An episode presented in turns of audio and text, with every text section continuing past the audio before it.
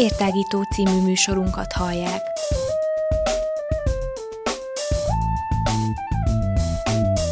A Rádióér online hosszán tágítjuk a tudás erejét. Elmondjuk, mit gondolunk. Hadd folyjon!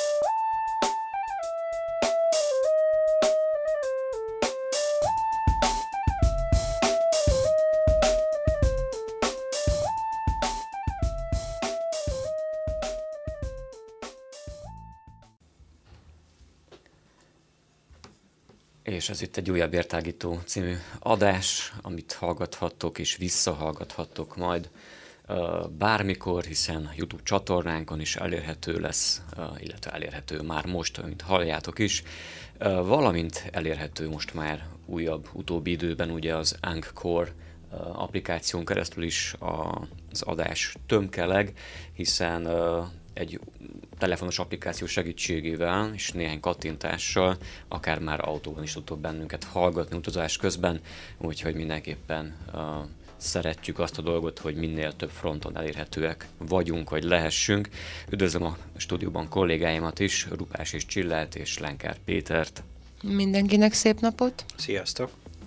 És hogyha ez már értágító, akkor nyilván olyan témákkal készültünk a mai adásra is, amelyek reméljük, hogy benteket is érdekelnek, vagy lényegében véleményt tudhattok róla formálni, ezáltal pedig akár kommentelhettek, írhattok nekünk akár a YouTube csatorna részlegen is, akár a Facebookon is, mert hogy ott is azért fellelhető, megtalálható lesz az adás. Ezzel kapcsolatban volt egy kérdés, nemrég megkérdezték tőlem, hogy miért váltottunk, hogy miért nem élőben zajlik a dolog, mint eddig, mert hogy akkor nem lehet hozzászólni a műsorhoz, és azoknak, akikben szintén megfogalmazódik ez a kérdés, azoknak mondjuk el, hogy nyugodtan hozzászólhattok úgy is az adáshoz, hogy nem vagyunk élőben, mert ugyanis le tudjuk azt követni, és mihelyest beérkezik ez a hozzászólás, rögtön le fogjuk tudni reagálni.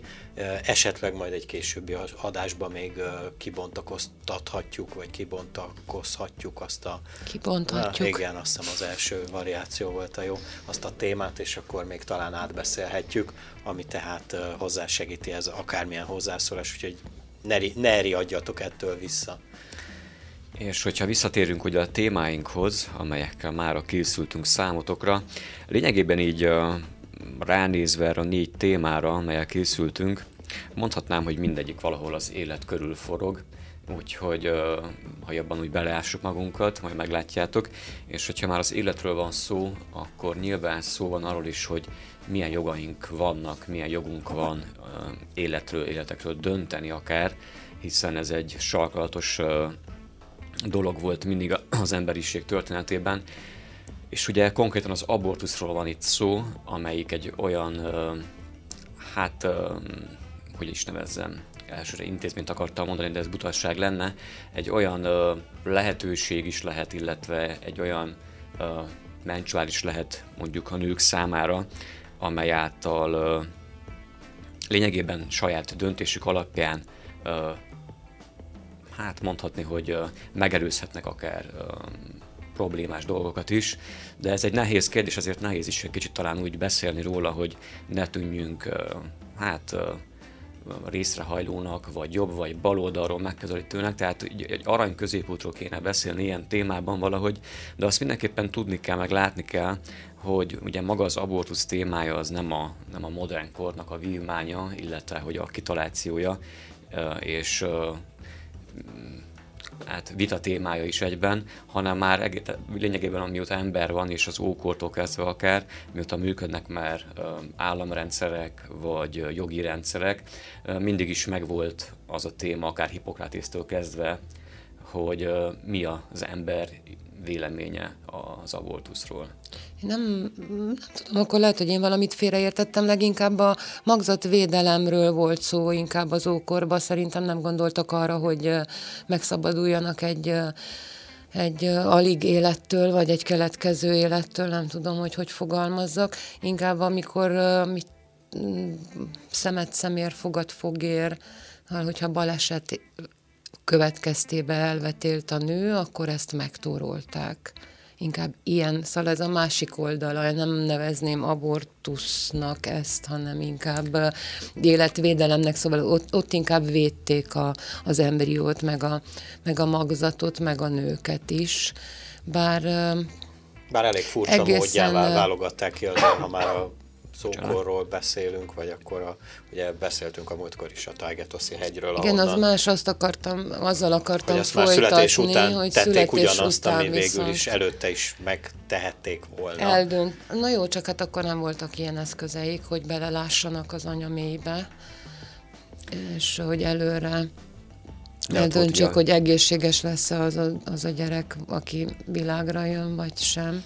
De ugye ott voltak, említettem névként ugye a Hippokratészt, és hát ő ugye mai napig lényegében egy etalonnak számít, hiszen az orvoslás mai napig hivatkozik akár rá, arra esküsznek ugye fel az orvosok is.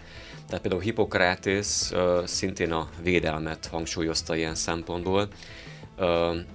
Tehát az orvosi esküben is általában benne van, hogy senkinek sem adok halálos mérget, akkor sem, ha kéri, és erre vonatkozólag még tanácsot sem adok. Hasonlóképpen nem segítek hozzá egyetlen asszony sem magzata elhajtásához. És ugye ez mai napig lényegében egy orvosi kötelesség is, illetve... Hát ez az orvosi eskünek az egyik szövege, pontosan nem tudom. Viszont más ókori görögök, közöttük például filozófusok, azért gondolkodtak másképpen erről a témáról. Állítólag például Platón és Arisztotelész kicsit másképp vélekedtek a témáról, illetve az emberi életről, és Platón bizonyos esetekben megengedhetőnek tartotta még a megszületett csecsemő megölését is. És ugye itt jön akkor be később már a spártai téma, ugye, hogy ez a gondolkodás pedig általános volt a spártaiaknál, ugye, hogy a megszületett csecsemőt, aki, tehát jól tudom, akkor a lányok közül többet is levetettek a mélybe, még a fiúk közül talán kevesebbet, ott megpróbálták olyan szinten felmérni a fiúk esetében, ugye tudjuk, a Spárta egy katonai állam volt, tehát erős harcosokat akartak felnevelni, és hogy az alapján döntötték el például a fiúk esetében, hogy mennyire életerősnek tűnik az a csecsemő, aki éppen megszületett, és hogyha... De azt hogy lehet eldönteni? Hát tegyük fel, hogyha nem tudom, hogyha például sérülten született, vagy hasonló, vagy nem volt annyira erős a sírás, tegyük föl, ami életre valóságot jelentett. Szerintem ma már el lehet simán dönteni, mert mindenféle mérések vannak. Ott szerintem teljesen szubjektív abszolút paraméterek mentén döntötték el. Megcsípték és visszarugott, akkor maradhatott, megcsípték és nem rugott vissza, akkor nem maradhatott. Igen, ez így elég vicces, így mit tudom én, hány száz vagy ezer év után így erre visszatekinteni, mert tényleg olyan kicsit barbárnak tűnik, de nem tudom. Hát valamit biztos kitaláltak mércének, és akkor az a mérce volt, a használat, etalon, kész. Beleférsz, nem férsz bele. 55 centi hosszú vagy, akkor beleférsz, ha 54,5 centi hosszú vagy, akkor már nem férsz bele. Vagy. Lényegében... Ez érdekes, tényleg nagyon érdekes. Hogy de lényegében mondjuk tovább haladva időben és a történelemben, látjuk azt is, hogy jóval később majd a kereszténység kialakulással és elterjedésével, maga a keresztény egyház is ugye védi a születendő gyermeket, illetve a magzatot, sőt ugye bűnnek tekinti azt, hogyha az anya elveteti a gyermekét. Hát természetesen, hogy... Meg főleg ugye van ugye... az a, bocsánat, ha már ezt a vallási témát pedzegetjük itt ebben a témában, hogy ugye vannak azok a vadkatolikus ír családok, ugyebár, ahol aztán nem lehet semmi ilyesmibe, akár szóba se lehet hozni ezt a dolgot. Megszem Monty Python az egyik filmében szépen ki is karikatúrázta. Karakírozta.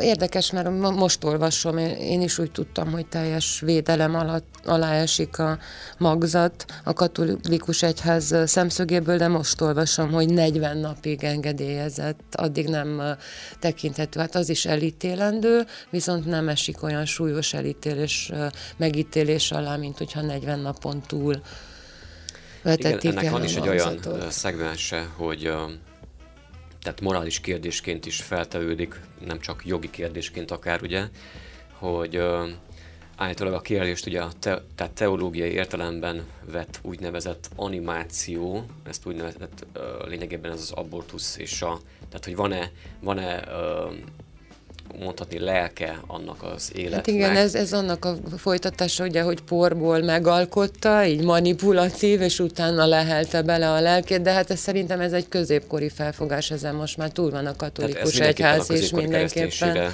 volt érvényes, igen. De hogy bizonyos ideig a magzat ugye azt vallották legalábbis annak idején, hogy nem hordoz értelmes lelket, ezért az animáció, tehát igazából akkor a lelkesítés. Nem, tehát az animáció időpontja előtt elkövetja, úgy lelkesítés, igen, úgy lelkesítés, igen. Tehát amikor úgymond kialakul a lélek, akkor tehát az animáció időpontja előtt elkövetett abortusz bűn ugyan, de nem emberölés, tehát ez így volt kontextuálva annak idején a középkori keresztény Európában. És aztán ugye ezek is változtak az idő során még, és a másik az, hogy ahogy fejlődött mondjuk olyan szinten az európai jogrend, illetve az államok ugye szekularizálódtak, így ezáltal a jogi szabályozások is kicsit más mederbe kezdtek eltérni, és például manapság, ugye napjainkban az európai jogállamokban nincs olyan konkrétan, hogy korlátlanul a nő akaratától függő abortusz létezzen. Tehát, hogy nincs saját döntésére bízva állítólag az országok többségében ez a dolog. Okay. Olyan eseteket különböztet meg a jogrendszer ilyen szempontból, hogy van az indikációs korlátozás, ami azt jelenti lényegében, hogy úgy engedélyeznek mondjuk terhesség megszakítást, hogyha a nő élete veszélyben van, vagy pedig például, hogyha a terhesség az bűncselekmény következménye. És milyen érdekes ebbe a dologba belegondolni, hogy annak idején ugye a világháború után, vagy világháború közben, mikor bejöttek az oroszok, hány olyan ember született, aki bűncselekmény. Így van. Áldozataként jött a világra, ezt nevezhető így. Hát tényleg sokan igen. Megtartották, ugye, és apanél talált gyerekek. Igen, ez számomra most lehet, hogy valakit megsértek ezzel, de szerintem összefügg a két dolog, és szerintem egy következő adásban ezzel is foglalkozunk. Nekem ez a két dolog, ez az abortusz, illetve az eutanázia rettenetesen összefügg a két dolog, és valamilyen szinten szerintem, még egyszer mondom, hogy a saját gondolkodásom szerint ezek ilyen testvérfogalmak. Mert végül is mind a kettő életről dönt, és tényleg az a baj ezekkel a dolgokkal, és akkor most maradjunk a terhesség megszakításnál, hogy nagyon nehéz más helyzetébe is beleélned magad. Persze semmi nem jogosít fel arra, hogy megölj egy embert, vagy ugye feltevődik a kérdés, hogy beszélhetünk-e emberről már, vagy életről, mikor ugye akkor kezdődik az élete, amikor végül is elhagyja az anyja méhét. Jó, igen, van az is, a biológiai élete már akkor elkezdődik, de most ezt nagyon nehéz keretek közé foglalni, vagy hogy valaki ezt eldöntse, illetve az mondjuk miért nem minősül abortusznak, hogyha megelőzésképpen óvszert használ mondjuk egy pár, és arra figyel, hogy ne essen a hölgy teherbe, ha értitek a kérdést. Persze, hogy értjük a kérdést, de hogy is mondtad, hogy mitől? Hát az animációtól számítható, azt hiszem ez nagy mértékben elfogadható. Jó, hát és nagyon sokat mondanak, beszélnek arról is, hogy már az anyaméhen belül is van élete a magzatnak, és hát a lelke, meg a gondolatisága, vagy nem tudom, hogy fogalmazzak, hát hallja állítólag az anyja szavát, meg felismeri a környezetét, akkor miért ne lenne az élet? Az élet nem feltétlenül csak cselekvésből áll szerintem. Na most ez az, amire visszatérnék 2-3 gondolat erejéig, ugye, hogy ugye van ez az indikációs korlátozás, tehát amikor a nő élete veszélyben van, vagy hogyha a bűncselekmény következménye a terhesség. Ezt a fajta indikációs dolgot, ezt például tehát néhány országot felsorolni, hogy hol használják, vagy hol alkalmazzák pontosabban. Ilyen például Belgium, az Egyesült Királyság, Finnország, Írország, Luxemburg, Magyarország is, Málta, Németország, Portugália, Spanyolország, Svájc, Olaszország. Tehát rengeteg európai ország. Hát, de egyébként ez mind európai téma, tehát hogy az európai jogállamokról volt szó, ahol ezek működnek, ja. És van a másik, az időbeli korlátozás, ami ugye azt jelenti, hogy a fogamzástól számít a 12 hétig lehet úgymond megtenni a terhesség megszakítást. És ez a 12 hetes határidő azért is van, mert akkor már nem csak a magzatot, hanem az anyát is veszélyezteti a dolog. És ezek az országok pedig, akik ezt alkalmazzák, ezek Ausztria, Dánia, Franciaország, Görögország, Hollandia, Norvégia, Svédország és Törökország. És az Egyesült Államok is. És van egy másik érdekessége, ami ilyen harmadik faktor, a világot nézve, hogy a nagyobb népességű országok, például az Egyesült Államok, Kína, Oroszország, Japán követik az időbeli korlátozást, tehát a 12 hétig, míg az alacsonyabb népességűek, például Izrael vagy akár 5-10 milliós országok inkább az indikációs korlátozást alkalmazzák. Tehát, hogy az egyik ugye azt szorgalmazza akkor, hogy inkább hagyjuk meg a gyerekeket, ugye, tehát hogyha kisebb a népességünk, ha pedig nagyobb a népességünk országonként, akkor pedig, akkor lehessen úgymond megszakítani a terhességet. Ez furcsa, hogy tényleg ilyen politikai dolgok szólhatnak bele. Ezért fajta népességszabályozások belegondoltok. Igen. Tehát akkor szerintem már mégiscsak az lenne a normális, hogy akkor az egyén döntse el, hogy mit is szeressen, nem pedig fentről megmondják, vagy döntsék el, hogy akkor te most milyen jövőt tervezel. Nem tudom. Ez egyébként tényleg egy olyan kérdés, amit... Egyébként én is azon a vélemény vagyok inkább, hogy legyen egyéni döntés kérdése valahogy, tehát nem tudom, hogyha tegyük föl persze az olyan eltérő körülményeket tekintve, akár mint a bűncselekmény, vagy hasonló, tehát azért azokban az esetekben is mondjuk az anya döntse el, hogy szeretné, vagy ne szeresse azt a dolgot. Szerintem. Hát visszatérve arra, amit az imént a Péter érintett, hogy az, hogy eleve vigyázzunk, az is, akkor az is ennek minősül. Hát nem, mert mondjuk szerintem nem. Mert még mielőtt ilyen mindenféle tablettákat, meg jó óvszereket föltaláltak, már azelőtt is volt olyan, hogy megpróbált úgy szexelni az emberek, hogy ne legyen gyerek a következménye. Viszont a másik oldalon meg ott vannak azok a párok, akik áhítva óhajtoznak egy gyerekre, és nem sikerül nekik valami oknál fogva. Úgyhogy valahol biztos lenne itt egyensúly, hogyha okosabban élnének az emberek, vagy nem is tudom. Az biztos, hogy sokan vagyunk, akár szabályozzuk, akár nem szabályozzuk, hát sokkal többen vagyunk, mint például a középkorban, amikor már fölmerültek ezek a kérdések. Aztán, hogy meddig visel el bennünket a föld a maga színén, az majd kiderül az ilyen gyarlóságainkkal együtt, vagy ettől eltekintve. Hát szóljatok hozzá ti is esetleg a műsorunkhoz, illetve mi a véleményetek akár erről a témáról, akár más témákról is. Úgyhogy mindenképpen legyetek velünk.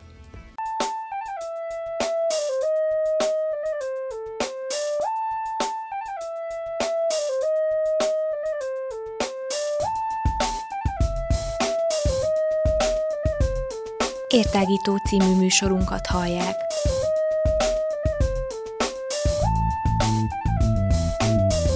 A Rádióér online hosszán tágítjuk a tudás erejét. Elmondjuk, mit gondolunk. Hadd folyjon!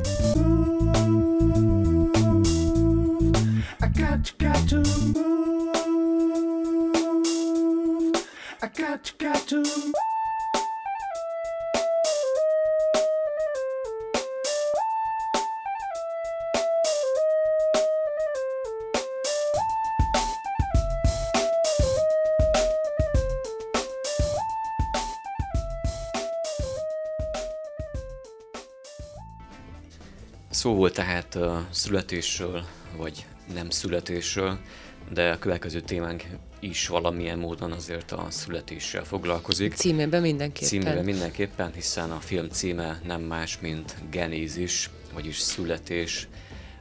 Ez egy magyar film, ugye, egy szociodráma lényegében, hogyha belegondolunk jobban, mégpedig azt a megtörtént esetet dolgozza fel, amikor is ugye hát nem olyan régen történt az eset, ugye, tehát egy gyilkosság sorozat történt Magyarországon, mégpedig a kisebbségi népességből, tehát cigányságból kerültek sajnos ki az áldozatok, és hát elég brutális és durva dolgokat dolgoz fel a film ilyen módon. Lényegében 3 sorsot is végigkövetünk a film során, amelyek aztán a vége felé kapcsolódnak is majd a filmnek. Szerintem zseniális a film, legalábbis nekem nagyon-nagyon tetszett, és éppen ezért, mert végig kell kísérned, hogyha meg akarod érteni a lényeget, és hogy milyen nagy területről merít, és hogy ezek az okozati összefüggések, amikről talán az ember így életében rá se jön meg, nem is tudja, hogy most mitől szenvedek éppen, de ennek megvan a maga oka, és hogy így 3 sorsot mutat be a film, ha jól emlékszem, ugye? És 3 sorson keresztül, hogy hogyan kapcsolódnak ezek a láthatatlan pókhálók, hogy kötnek össze bennünket, hogyan befolyásoljuk egymás sorsát vagy életét. De az egyik, akit végig követ a film, az az egyetlen kisfiú, aki megmarad egy ilyen brutális támadás, ilyen molotov koktélokkal fölégetjük a házat, aki menekül, azt sörétes puskával, vagy puskával akár szétlőjük, és ott megmenekül egyetlen gyerek, és az ő sorsát is végig lehet, hát egy ideig lehet követni. De nagyon fontos az is, hogy ennek a gyereknek az apja börtönben van, falopásért, és ráadásul nem semmit kapott, azt hiszem 2 évet, ha jól emlékszem, 2 évet kapott. Igen, ez is egy olyan kényes kérdés, ez a faji kettős mérce, amit ugye beszéltünk itt a szünetben, hogy ritkán és félve szoktak hozzá nyúlni már, hogyha most filmekről beszélünk, hogy a film rendezője Bogdán Árpád, aki Nagykanizsán született, tehát pont egy olyan részén Magyarországnak, ahol elég sok roma származású lakos él, úgyhogy, meg ha jól tudom, ő is roma, úgyhogy igazából volt honnan merítkezzen, valószínűleg voltak ilyen és ehhez hasonló tapasztalatai is. Igen, ugyebár ahogy mondták itt a többiek is, 3 részre van taglalva a film. Először a kisfiút ismerjük meg. Most hirtelen nem ugrik be a Ricsi? Jól emlékszem, ugye? Ő az, aki megmenekül egy ilyen támadás után. A második részben egy lányt ismerünk meg, egy fiatal lányt, akit, hát ha én jól értettem ki a sztoriból, őt az édesapja megerőszakolta, és emiatt hát ő is keresi a helyét, hogy most... Igen, de erre csak következtetni lehet. Meg igazából egy mondat hangzik el, amiből hát mindenkire rá van bízva, hogy ő hát vagy meg egy fiatal lány, aki keresi saját magát tulajdonképpen, olyan 10 éves. Hát ilyen 14-5 szerintem, 6. És az édesanyja aggódik miatta.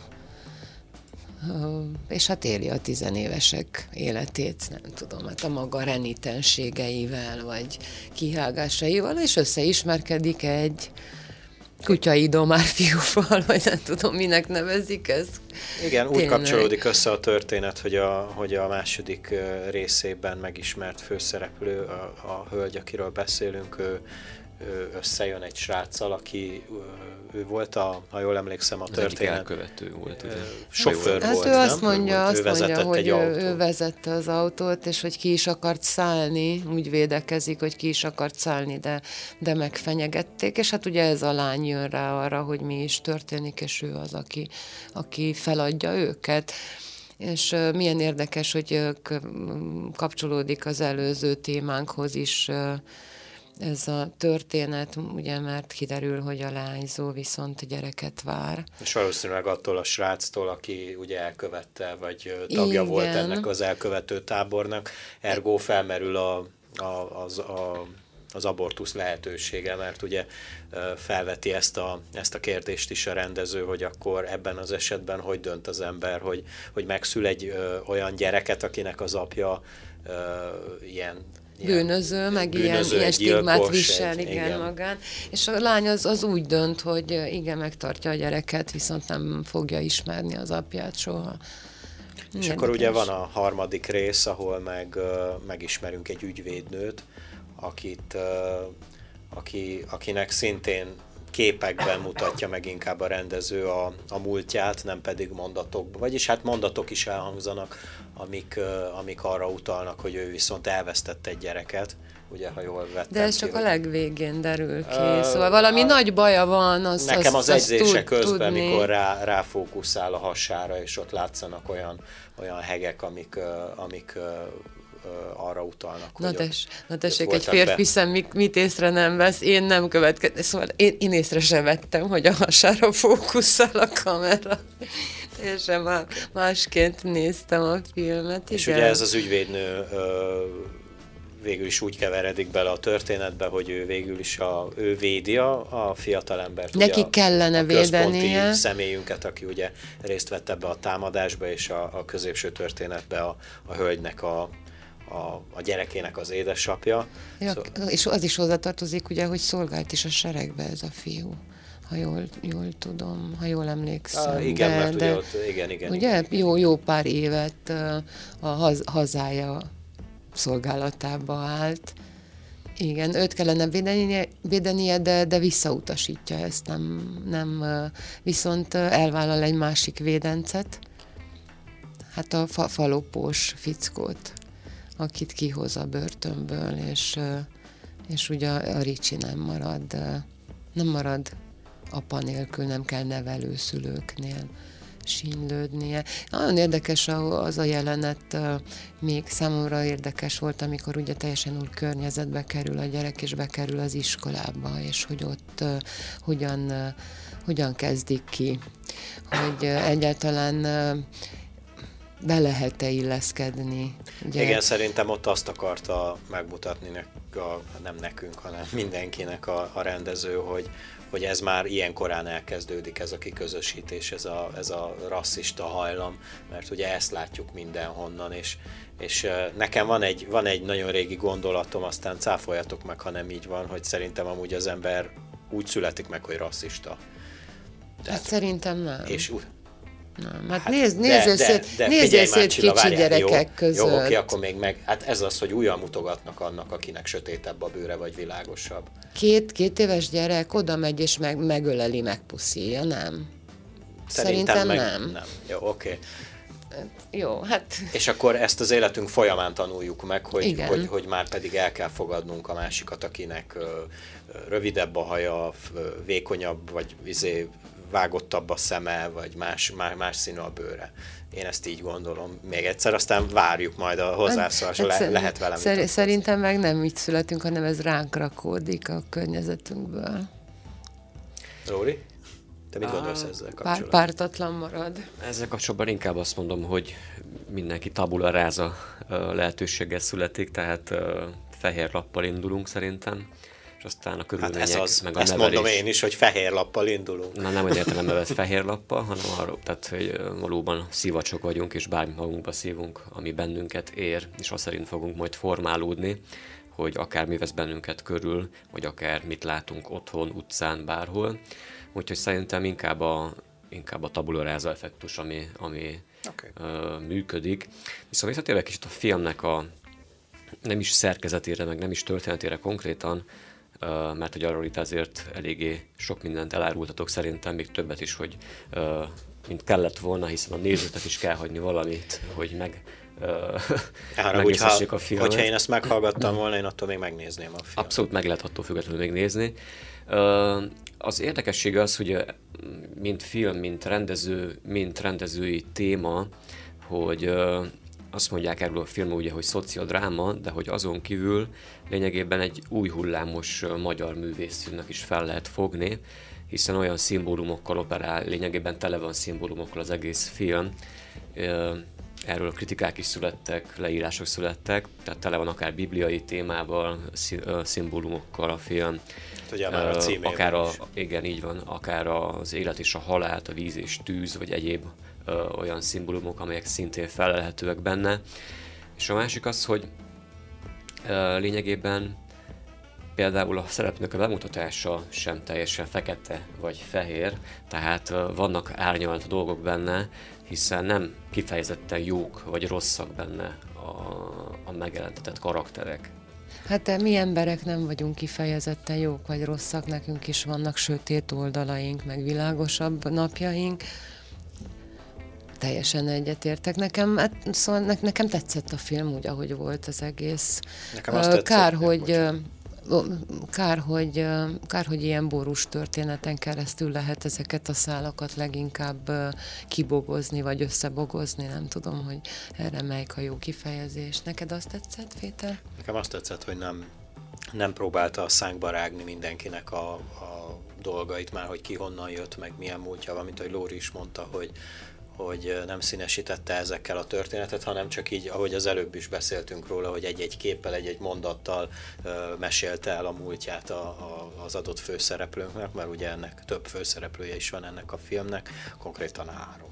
Igen, és akkor ilyen jellemvonásokat próbált ezekkel a kiragadott villanásokkal, amiket látunk, bizonyos emberi jellemvonásokat próbált erősíteni, vagy gyengíteni, és hát arról se feledkezzünk meg, hogy én így látom magam előtt, ahogy összetalálkozik a 14 éves lány az ügyvédnővel, éppen amikor ugye a lányzó eldönti, hogy megtartja a babát, az ügyvédnő pedig éppen akkor dönti el, hogy örökbe fogad egy babát, és bizony lehet ez a baba színesbőrű is, nem feltétlenül fehér gyerekre vágyik. Megnézésre ajánljuk a filmet.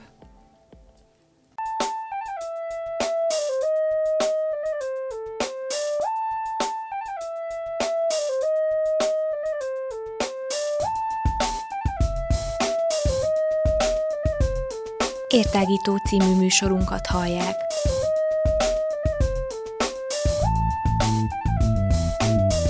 A Rádióér online hosszán tágítjuk a tudás erejét. Elmondjuk, mit gondolunk. Hadd folyjon!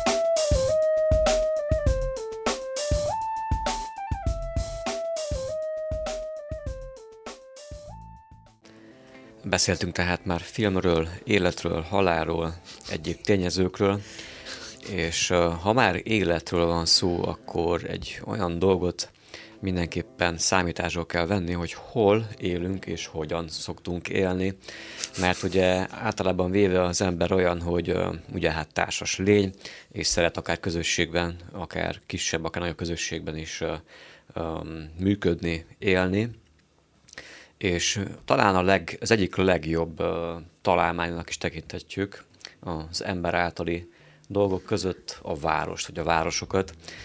Ez lesz a következő témánk, hogy a városok élhetőek, milyen módon élhetőek, milyen városok élhetőek, és hogy milyen kategóriák szerint élhetőek én ezzel mélyen nem értek egyet, hogy a legjobb találmánynak tekinthetjük a városokat. Az legjobb találmánya az embernek lehet a városok el. Sőt, szerintem szükségszerűen jöttek létre a városok, hogy ezzel a kifejezéssel éljek, mert oda koncentrálódtak ugye a munkahelyek, az iparosodás során a gyárakat, sajnos oda tömegesen mentek a munkások, és akkor így alakultak a városok. Ugye jól tudom? Általában egy igen. Részük, igen. Nem azt mondta, hogy mindegyik, azt mondta, hogy nagy részük. Az ókori városok pedig természetesen a víz mentén alakultak, mert hát az volt az egyik lételem. Ugye, kivéve Athént. Jó, hát de ott meg volt vízvezeték, szóval. A rómaiaktól. Egy érdekesik egyébként. De most ez teljesen más téma lenne, de hogy mennyi mindent kaptunk az ókoriaktól, igen. Majd egyszer ezt is végig, érdemes lesz végig böngészni. Egy érdekesség egyébként, hogy mi számít városnak és mi nem számít városnak, ugye ez általában úgy határozódik meg, hogy lakosság száma mennyire magas egy településnek. Mondani két sarkalatos példát, hogy a két különböző pontján a világnak, például Japánban 30 000 főtől számít egy település például városnak, az a minimális lényegében küszöbként, míg Izlandon ez a legalacsonyabb, 200 fő. Tehát ott már 200 fő fölött városban élsz, hogyha olyan. Jó, de itt azért gondolom az ország lakossága is befolyásolja ezeket a dolgokat, mert ugye még Japánban több millióan laknak, addig Izlandon, ha jól tudom, 300 000 laknak összesen az egész szigeten, tehát ott tényleg elég egy minimálisabb embercsoport.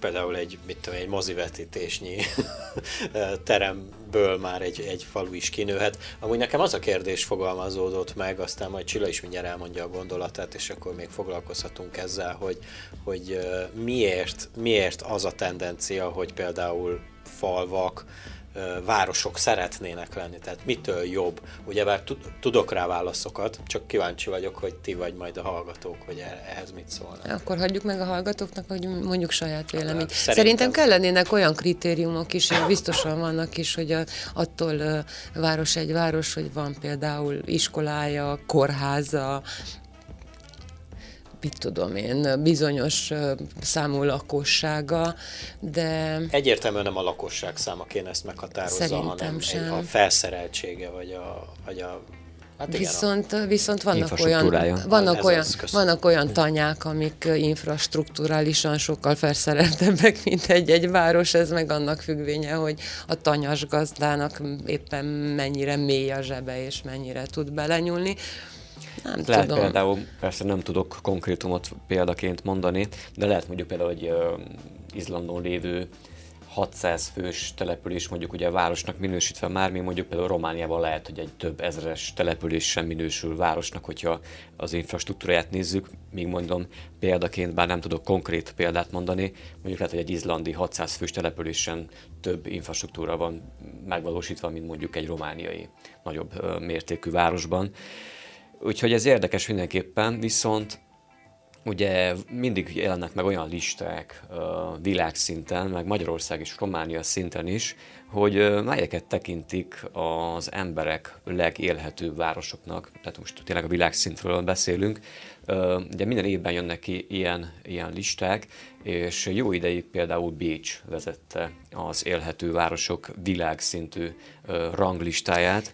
Nem néztem utána ezeknek a listáknak, de hogyha te már listáztál, akkor lehet, hogy tudsz olyat mondani, hogy mi alapján, szóval mik voltak a kérdések. Mert valószínű, hogy megkérdeztek X embert, de mi alapján kérdezték, hogy például kulturális szempontból, vagy kereskedelmi szempontból, vagy én hogy nagyon szívesen részt vennék egy ilyen akcióban például, mert én sem nagyon tudom elképzelni, hogy itt is gondolom a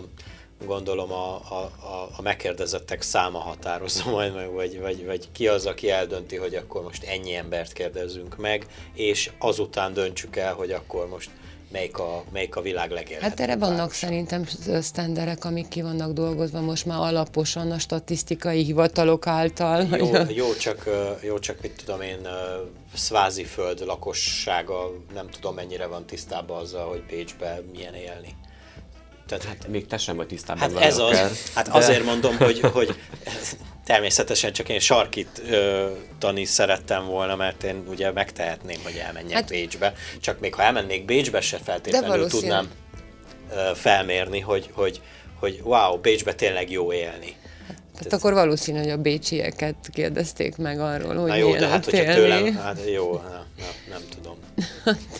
Egyébként azok a kategóriák szerepelnek pontokként, ami szerint lényegében meghatározzák azt, hogy melyik a legélhető város, mint például a lakosok elégedettsége, a közszolgáltatások színvonala, a gazdasági és munkaerő piaci adatok is, amik nyilván még számításba jönnek. Szóval mindezek, illetve a közbiztonság, egyéb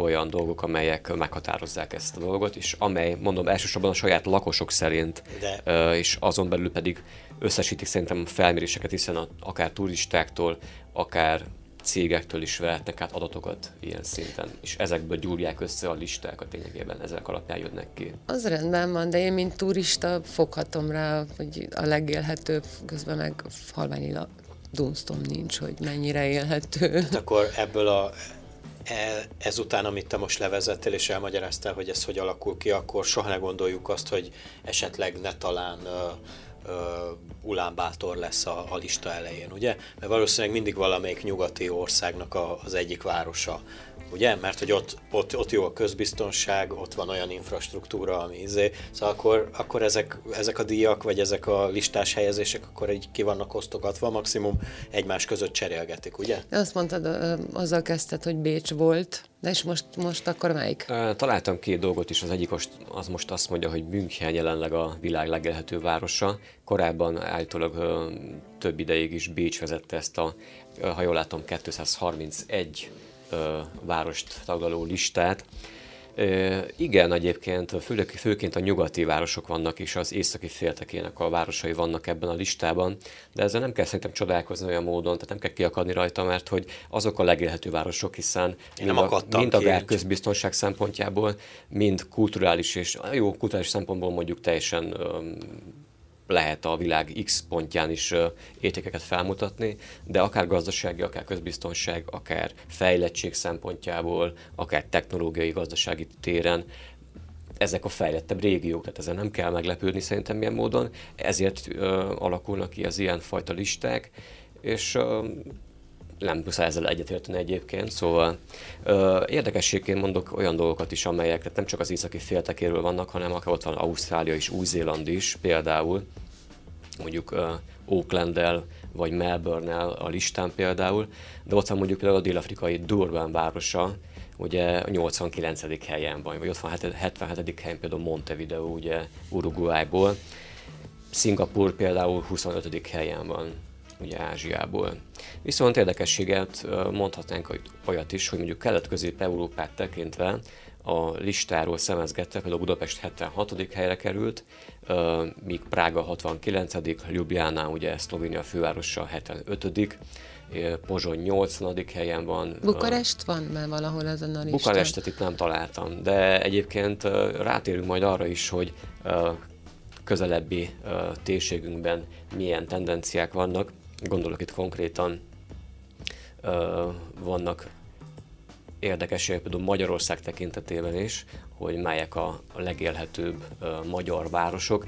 Mondjuk nyilván Budapest világszinten is ott van a listákon, de Magyarország keretein belül például Eger, Veszprém és Tata azok, amelyek még listavezetőek, tehát és mögöttük helyezkedik el, vagy lényegében fővárost leszámítva van Eger, Veszprém és Tata, úgyhogy ezek az általában legélhetőbb magyarországi városok.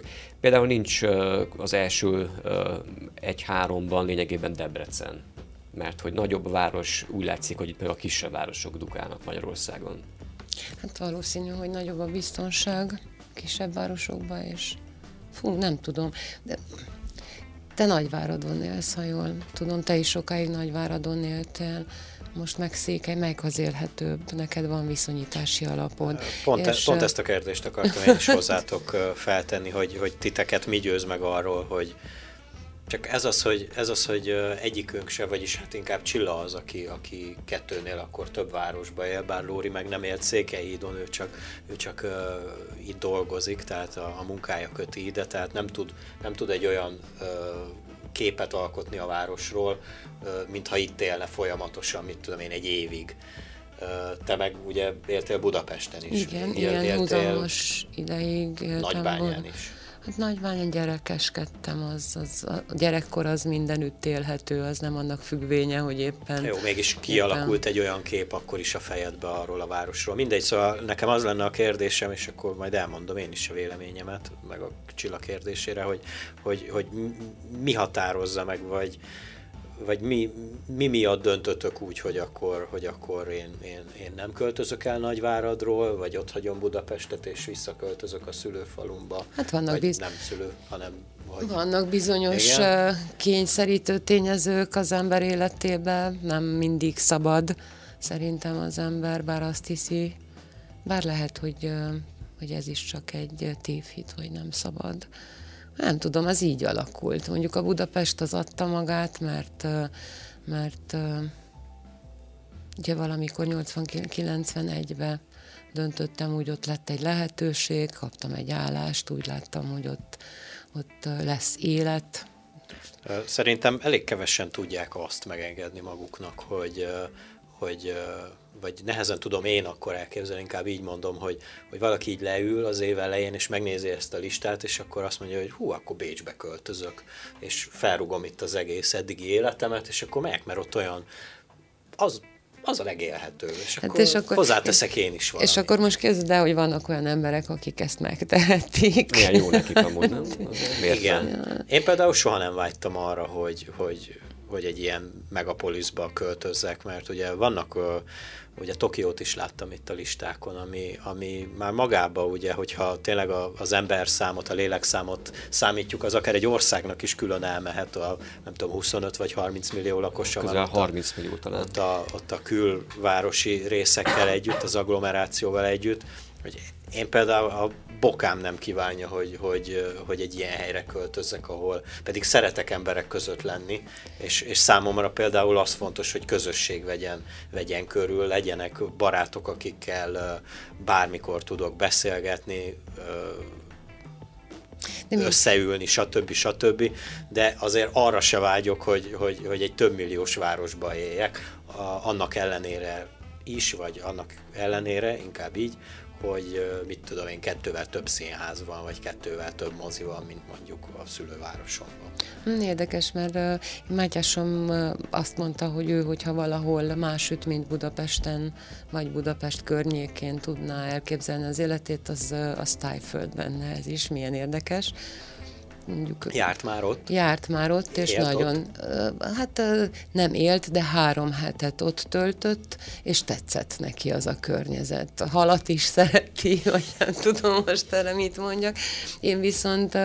Nekem viszont nagyon, nagyon tetszett az a 8 hónap, amit Kanadába töltöttem, és nem egy nagyvárosba töltöttem ezt az időt, hanem egy üdülő városkába, Torontótól 200 kilométerre,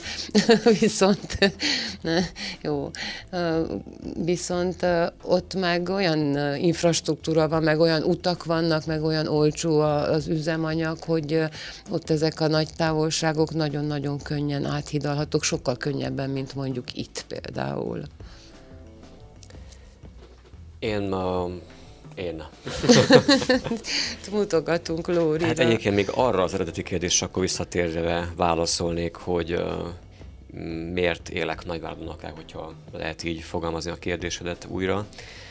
Azért, mert egyszerűen így alakult, ezt mondjuk Csilla is említett többek között, hogy így alakult az életem, ezért vagyok és élek ott mai napig is. Ahol, tehát mondjuk valóban nem éltem más városokban ez ideig. Mondjuk úgy, hogy 10 napot töltöttem mondjuk vásárosba, vagy 2 hetet, vagy hasonló. Ilyen volt mondjuk például Párizs, ahol vagy 10-11 napot töltöttünk a feleségemmel, illetve hát nem csak Párizsban, hanem környékén is jöttünk, mentünk. Viszont én meg nem tudnám elkezdeni mondjuk, hogy Párizsban éljek, de ugyanúgy nem tudnám elkezdeni mondjuk, hogy Kolozsváron éljek, pedig sokkal kisebb város. Egyszerűen nem jön be annyira, hogy... És Párizs hol van ezen a listán? Ezt nem találtam konkrétan. Hát akkor Párizs. Ezért nem, mert ugye az igen. A turista. Lóri, nincs benne a kezed itt a listán. Nem tudtam ilyeneket szerkezgetni, csak otthon. Én is nagyon szeretem Párizs, de én se vágynék Párizsba élni. Én is nagyon szeretek Párizs, de sose voltam Párizsba, és nem is nagyon tervezem. Hogyha úgy alakul, akkor nagyon szívesen ellátogatok, de nekem egyik listámon sincs rajta. Amúgy így záró gondolatként Én azt szeretném mondani, hogy azért egy ilyen ennyi embert összefogni, mint mondjuk egy város, ami, mint ahogy Lóri is elmondta korábban, azért országonként változik. Elég nehéz úgy összefogja egy városvezető, hogy tényleg egy élhető várossá tegye, illetve summa-summarum azt akarom mondani, hogy igazából a város lakói tudják ezt megoldani, hogy az a város élhető legyen, nem pedig csak elvárni, hogy már pedig akkor az működjön, meg az menjen, meg az ne romoljon el, hanem mindenki oda tegye a saját. Igen, de hát a nagy metropoliszokban vannak kisebb közösségek, amik azt a teret élhetővé tudják tenni, vagy na jó, menjünk akkor megint az óceánon túlra, például Kanadában nagyon erős magyar közösség van, és évente 2-3-szor van alkalom találkozniuk. Viszont abban a kis városkában, Huntsville-ben, ahol éltem egy ideig, ott például nagyon összefogott közösség volt, és nagyon jól meg volt szervezve színházi előadástól kiállításig, vásárokig, bálig minden. Szóval ilyen szempontból az is nagyon élhető volt, és nagyon közvetlenek voltak egymással az emberek. Szerintetek mi lenne a legjobb város számotokra? Akár írjátok ezt meg nekünk ugye a kommentekben, és beszélünk még más témákon is mindjárt vég.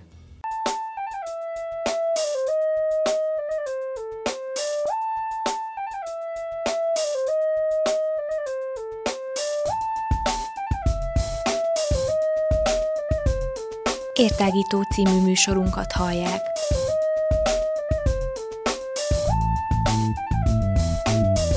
A Rádióér online hosszán tágítjuk a tudás erejét. Elmondjuk, mit gondolunk. Hadd folyjon!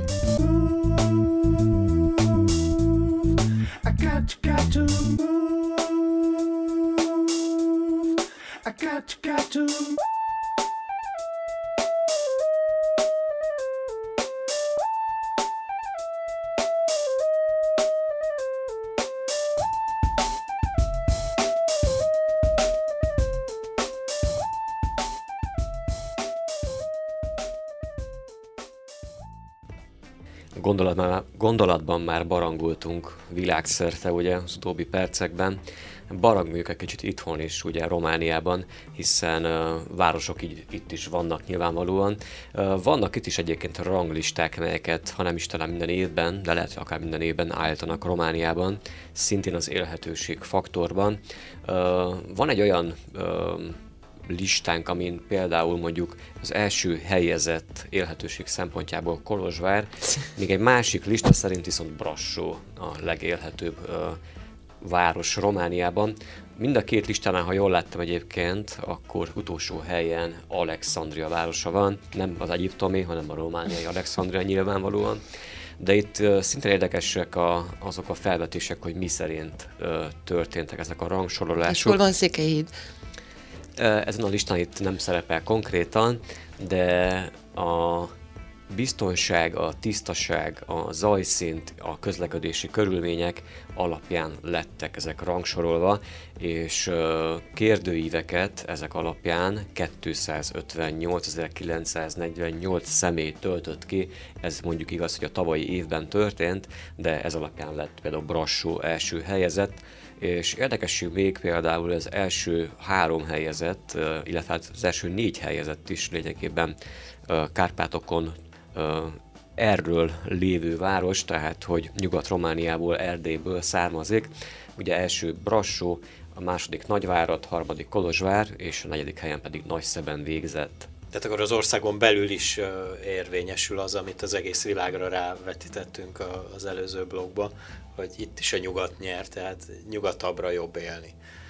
Hát úgy néz ki, hogy mind a közlekedési körülményeket tekintve, a biztonságot, a tisztaságot és a zajszintet is tekintve ezek a városok az előjárók. De hát, hogyha így lenne, akkor Nagyvárad is oda tartozna, bocsánat, hogy így beleszólok, az van legnyugatabbra, nem?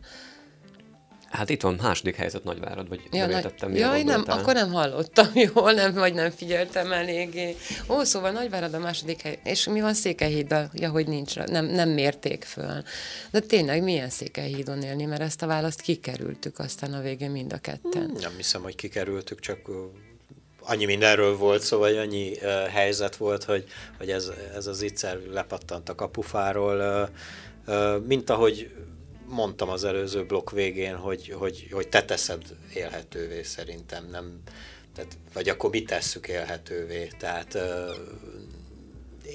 én úgy költöztem ide, hogy nem voltak aggályaim, hogy most 2 hét után el fogok innen menekülni, mert biztos itt nagyon rossz élni.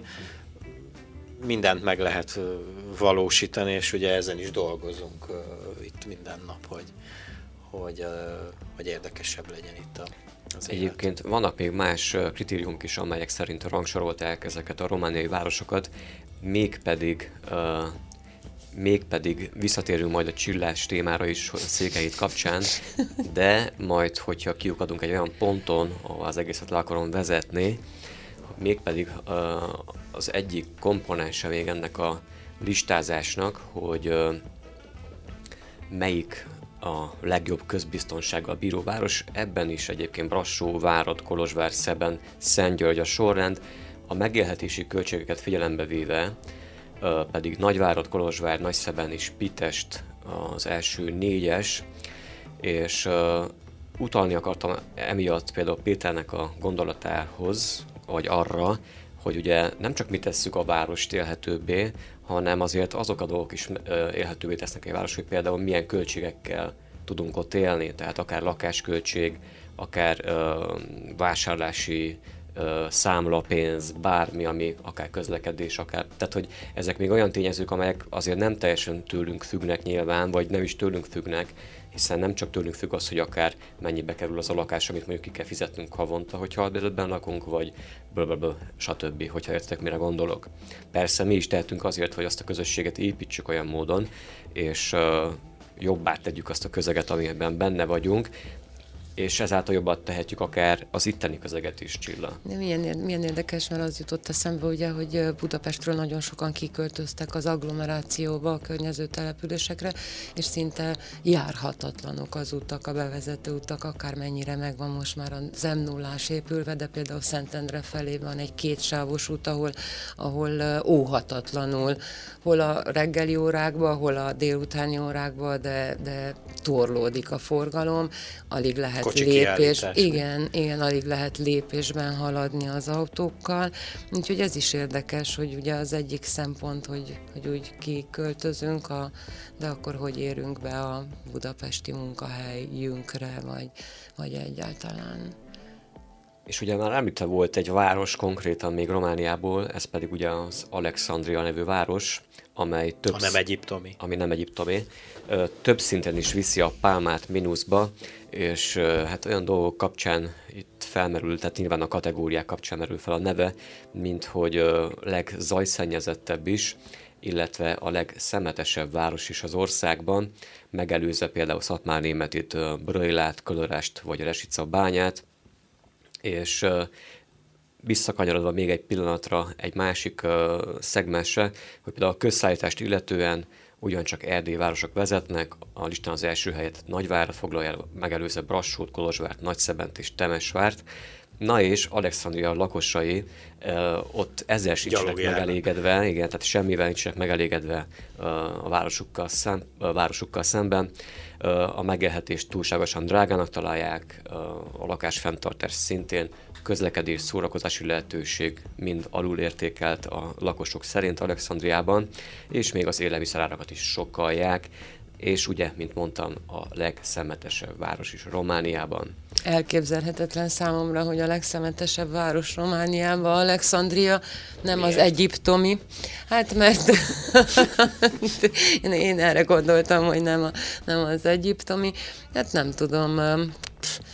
Jó múltkor 2 nappal ezelőtt léptem át itt egy határt, és minthogyha másik világba csöppentem volna, de azt hiszem, hogy akkor most lassan átérhetünk a következő témára, ha már ha már szemetelünk, mi a fenének szemetelünk? Miért nem lehet azt a chipses zacskót a zsebünkbe tuszkolni, hogyha már az utcán kívánjuk megenni azt a chipset, vagy esetleg miért kell a tornaterem közepén kiköpni a rágógumim, hogy rálépjen a másik a tornacipővel? Vagy miért kell, nem tudom, hát az összegyűjtött fóliába vagy zacskóba összegyűjtött háztartási szemetemet miért kell az erdő széléig elvinni? Mondott neked két választ az első két kérdésre. A zacskóból kifolyott a chips, tehát el kell dobjam. A másik pedig a rágónak elment az íze, ki kell köpni. De nem a tornaterem közepén, érted, és nem az utca ugye? Közepén, és nem bele a patakba. De hát a tornaterem közepén fogyott el az íze, hát most... Hát akkor ragassza a hajába. Rosszkor vette be a szájába, nem osztotta be úgy a lépéseit. Hogy... Eleve tornateremben nem megyünk be rágógumival, mert ugye miközben mozgunk, veszélyes, életveszélyben lehetünk, hogyha félrenyeljük az éppen rágott rágógumit, de nem biztos, hogy a chipset az utcán kell megenni menet közben, jövetmenet az iskolából. Nem hiszem, hogy ebben van a probléma, hogy most ki hol rágja, meg hol eszi meg, hanem tényleg a vége az egész cselekvésnek, és ez is egy ilyen modernkori probléma, mert úgy tudom elképzelni, hogy régen mivel nem volt ennyi áru, ami ugye jó pár éve elöntötte az üzleteket, a mindent, ezért alakult ez ki, ez a káosz, mert én inkább így tudnám ezt jellemezni, vagy egy ilyen gyűjtőszóban összegezni, hogy egyszerűen nem tudjuk ezt kezelni, és vannak alternatívák, nagyon sokan kitaláltak már mindenféle dolgokat ennek a megszüntetésére, vagy legalábbis, hogy kevesebb ilyen hulladék, hegyek gyűjjenek össze, de szerintem ide még rengeteg idő kell, hogy ezt sikeresen megoldjuk. Igen, rengeteg idő kell. Van már olyan ország, itt éppen kifigyeltem, Svédország a szemetének nem szemetel, és a hulladékának a 99%-át újra hasznosítják, képzeljétek el. Valami eszméletlen. Mit is csinálnak belőle? Hát természetesen áramot a hulladékból. Ugye fölállítottak bizonyos hulladék erőműveket, és ebből egyre több van Svédországban, és akkor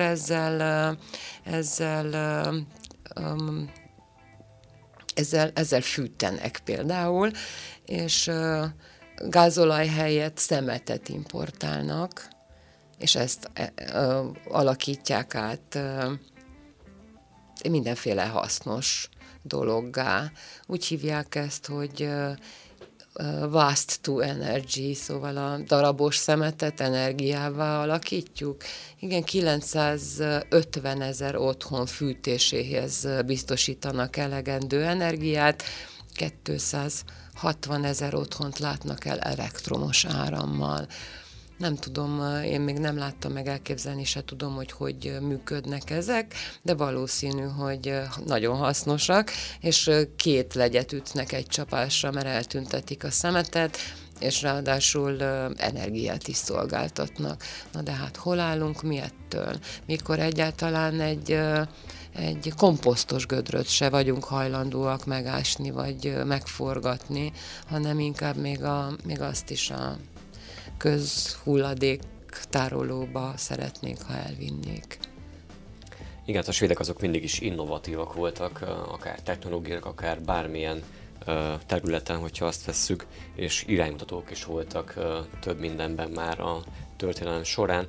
Nagyon érdekes még az, hogy amit mondott Péter, ugye, hogy a modern kor betegsége az, hogy szemetelünk, vagy hát van ez az óriási káosz, és valóban a modern kor betegsége még pedig abból fakadóan, hogy régen nem volt ennyi műanyag, ugye? Tehát igen, ott van az a probléma, a műanyag kérdése igen. Leginkább talán, amit egyszerűen nem bomlott, tehát nem bomlik föl, ugye, ha még eldobod, akkor sem, ha alásod, akkor sem. Ez az egyik, ugye a sok műanyag, de a másik az, hogy a konkurencia, gazdasági verseny például, mert például nem lenne szükség ennyiféle akkumulátorra, ami ugyancsak környezetszennyező is, és utána nem tudunk mit kezdeni vele, hanem elég lenne 2 vagy 3, de hát ugye van 20 000 cég, aki akkumulátorokat gyárt, úgyhogy mind a 20 000-nek meg kellene élnie valahonnan. Vagy nem tudom. És akkor most fogja rám bárki is, hogy ilyen demagóg vagyok, meg diktatórikus, mert tényleg, de lehet, hogy valahol ezt kellene. Igen, ennek a gazdasági versenyfutásnak ez a hozadéka, ez a szemete. És most Csilla ugye Székelyhíddal kezdte, hogy itt kerülgeti a szemetet, de ezek tényleg olyan globális problémák, amik tényleg behálózzák az egész földet, ugyebár a fel nem bomló műanyag ugyebár megjelenik az olyan ritka állatfajok mellett az óceán másik végének a sarkán túl balra, hogy... Meg a Himalája tetején is hát most igen, már. Igen. Na azzal nemrég hallottam, hogy nem tudom mennyi ideig beszüntették, jól emlékszem, a kínai oldalon a hegymászást, mert akkora szemét gyűlt össze az évek folyamán, amit a hegymászók hagytak ott, tehát azért ott is azért korlátozva van az, ami egy hegymászónál van, tehát neki nincs ott minden, és ők is annyi szemetet hagytak, hogy a kínai kormány beszüntette a kínai oldalról, hogy nem tudom mennyi ideig, amíg letakarítják az egészet, és utána majd némi szankciókkal, meg korlátozással engedik újra majd mászni. Ugye Péter mondta, hogy Székelyhíddal kezdtem, de most kitekintünk a nagyvilágba, viszont Székelyhíd az a hely, ahol élünk, és élhetőbbé tehetjük azáltal és például. Például, hogy nem szemetelünk.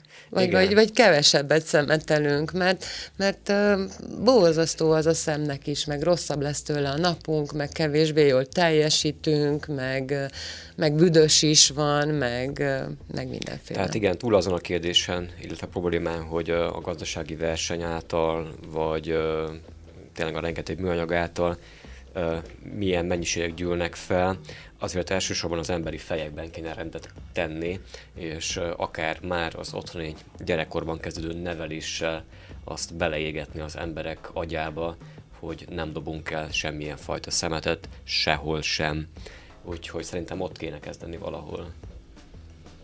És akkor, ami még eszembe jutott egyébként, ez már csak így érdekességként valójában, hogy ugye ezt a bolygót már tele-tele szemeteltük rendesen, mióta van ember a Földön mondhatni, de egy érdekességként tényleg az is megemlítendő, hogy nem csak a Földön szemetelünk, hanem az űrben is szemetelünk egyébként. Ezt tudtátok? Mindenhol, ahol megvetjük a lábunkat. Hát a bolygót körülvevő környék, nem vettettük a bolygót körülvevő környék, vagyis az a kisebb értelemben vett űr, ez általában már tele van szeméttel körülöttünk. Látszik, ez a védjegyünk. Azáltal, hogy mondjuk az 50-es évektől kezdődően lőttek fel műholdakat, amelyek aztán tönkrementek, már nem használták, nem jött vissza. És akkor ott keringenek a semmiben. Úgyhogy állítólag néhány számot mondok csak, azt mondják, hogy 2009-ben állítólag volt egy ilyen számolás, hogy 190 5 cm-esnél nagyobb feleslegessé vált föld körüli pályán mozgó tárgyat regisztráltak. A még ennél is apróbb 1 és 5 cm közötti űrszemét darabszáma meghaladja a 300 000-et, az 1 cm-nél kisebb darabkák még gyakoribbak odafent. Na de hogy kerülnek ezek oda? Hát a rakétáknak például a... Leválik a csavarra? Hát nem, mondjuk mikor felállnak egy rakétát például, akkor ugye az válnak le a moduljai, amikor megy feljebb és feljebb. De azok nagyobbak, mint amilyen tárgyakat te említettél. Igen, de azok szétporlodnak közben, tehát hogyha az égésben meg hasonlók. Illetve hát űrszemetet gyárt maga a korábbi, vagy gyártotta maga korábbi idejében, ugye akár a Mir űrállomás, vagy akár a mostani ISS, tehát a nemzetközi űrállomás is gyárt lényegében szemetet. Azt úgy hallottam egyébként, hogy ezt lehozzák a földre időnként. Pont azt akartam mondani, hogy legalább lehozzák már le. Hát igen, de állítólag van olyan is, hogy mondjuk ki teszik az űrre a szemetet. És akkor mi lesz, amikor azt mondják, hogy semmi nem viszel, hanem minden átalakul, akkor lassan... Kivéve a műanyag. Meg hát az űrben nem fog átalakulni semmivé, mert hogy nincs hogy. Tehát nincs kitéve semmilyen hatásnak, maximum, hogyha elballag a napig és beleszáll a napba, hát vagy akkor... esetleg nem tér vissza a föld légkörébe, és akkor legjobb esetben ugye elég. Akkor menjünk Svédországba, és hát akkor legyen elég, szemét nélkül fogunk élni. No, úgyhogy mondhatnám azt is, hogy vajon, hogyha egyszer jönne valaki kintről, meglátna, milyen szemét van a bolygó körül, mi gondolna rólunk? Az UFO-ra gondoltál? Hát szerintem azért nem jönnek. Lehetséges. Akkor megvan a válaszunk. Jönnének, de látják, hogy itt izé. Akkor megvan a válaszunk erre is, és a másik meg, hogy akkor tényleg próbáljunk egy kicsit a fejekben rendet tenni. És akár a sajátunkban is néha. És próbáljunk meg Székelyhídon nem szemetelni. Így vagy minél kevesebbet. Hozzá lehet szólni adásunkhoz, lehet kommentet írni, akár a YouTube csatornán, akár Facebook oldalunkon is, de követhettek bennünket Instagramon, valamint az Anchor applikáció segítségével, amelynek a segítségével már autóban is tudtok bennünket hallgatni, akár munkába menet, akár hazafele munkából, akár vásárlásban menet, akár zuhanyzás közben is. Autóban? Akkor autóban, zuhanyzás közben, munkába menet. Sziasztok!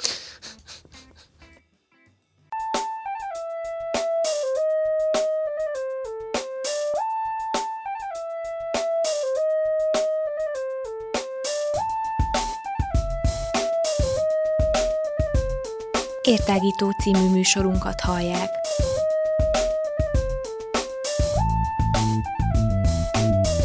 A Rádióér online hosszán tágítjuk a tudás erejét. Elmondjuk, mit gondolunk. Hadd folyjon!